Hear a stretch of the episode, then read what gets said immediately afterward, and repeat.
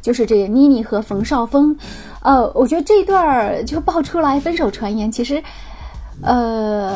是最不靠谱的，因为一开始也就不太看好他们两个人。就如果大家有去关注一下妮妮是一个情商非常高的一个女生，然后她的影视作品当中所展现出来的这种性格也是特别独立的，甚至有点小骄傲的这种感觉，而且挺傲慢的。那冯绍峰给人印象最深刻的作品是在这个宫还有这个兰陵王当中的这些表现哈，帅倒是挺帅的，但是就这两个人就是帅哥美女，谈一场很普通的这种恋爱，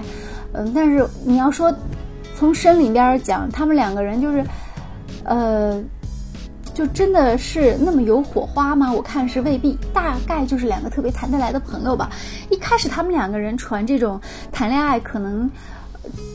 让人质疑他的这种可信度，因为以妮妮的这种智商，他应该是不会去找一个帅哥，而他更愿意找一个像乔布斯啊，或者像马云这种充满智慧的男人，因为这个女人非常的聪明，而且我觉得在聪明这一点上，可能像富二代的这个冯绍峰是比不上妮妮的，这是一个智力上的一个博弈了。所以而且他们两个人，妮妮非常聪明哈，她就是他特别知道经营他自己，冯绍峰是他经营他路上的一个棋子。如果最早的时候他是借助张艺谋的这个片子哈，就是一下子火了的话，那么他其实是特别希望在都市戏当中来转型，所以他跟冯绍峰后来搭戏，有了一些合作，还有一些互动，